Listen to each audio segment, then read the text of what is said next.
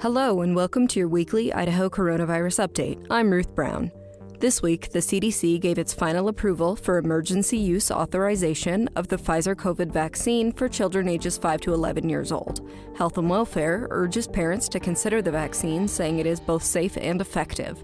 The children's vaccine is available at your Idaho Public Health Districts or visit vaccines.gov to find a vaccine near you.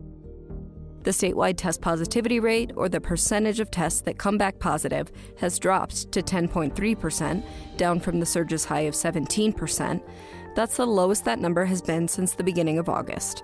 Public health officials aim to keep the rate below 5%. Some areas of the state, however, such as Owyhee County, still have alarmingly high rates, setting the county at 27.1%.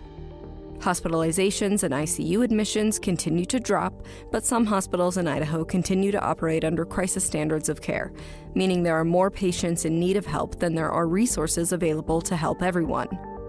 On November 4th, the state reported that there were 19 available ICU beds statewide. As of Thursday, 3,629 Idahoans have died of COVID 19 related causes.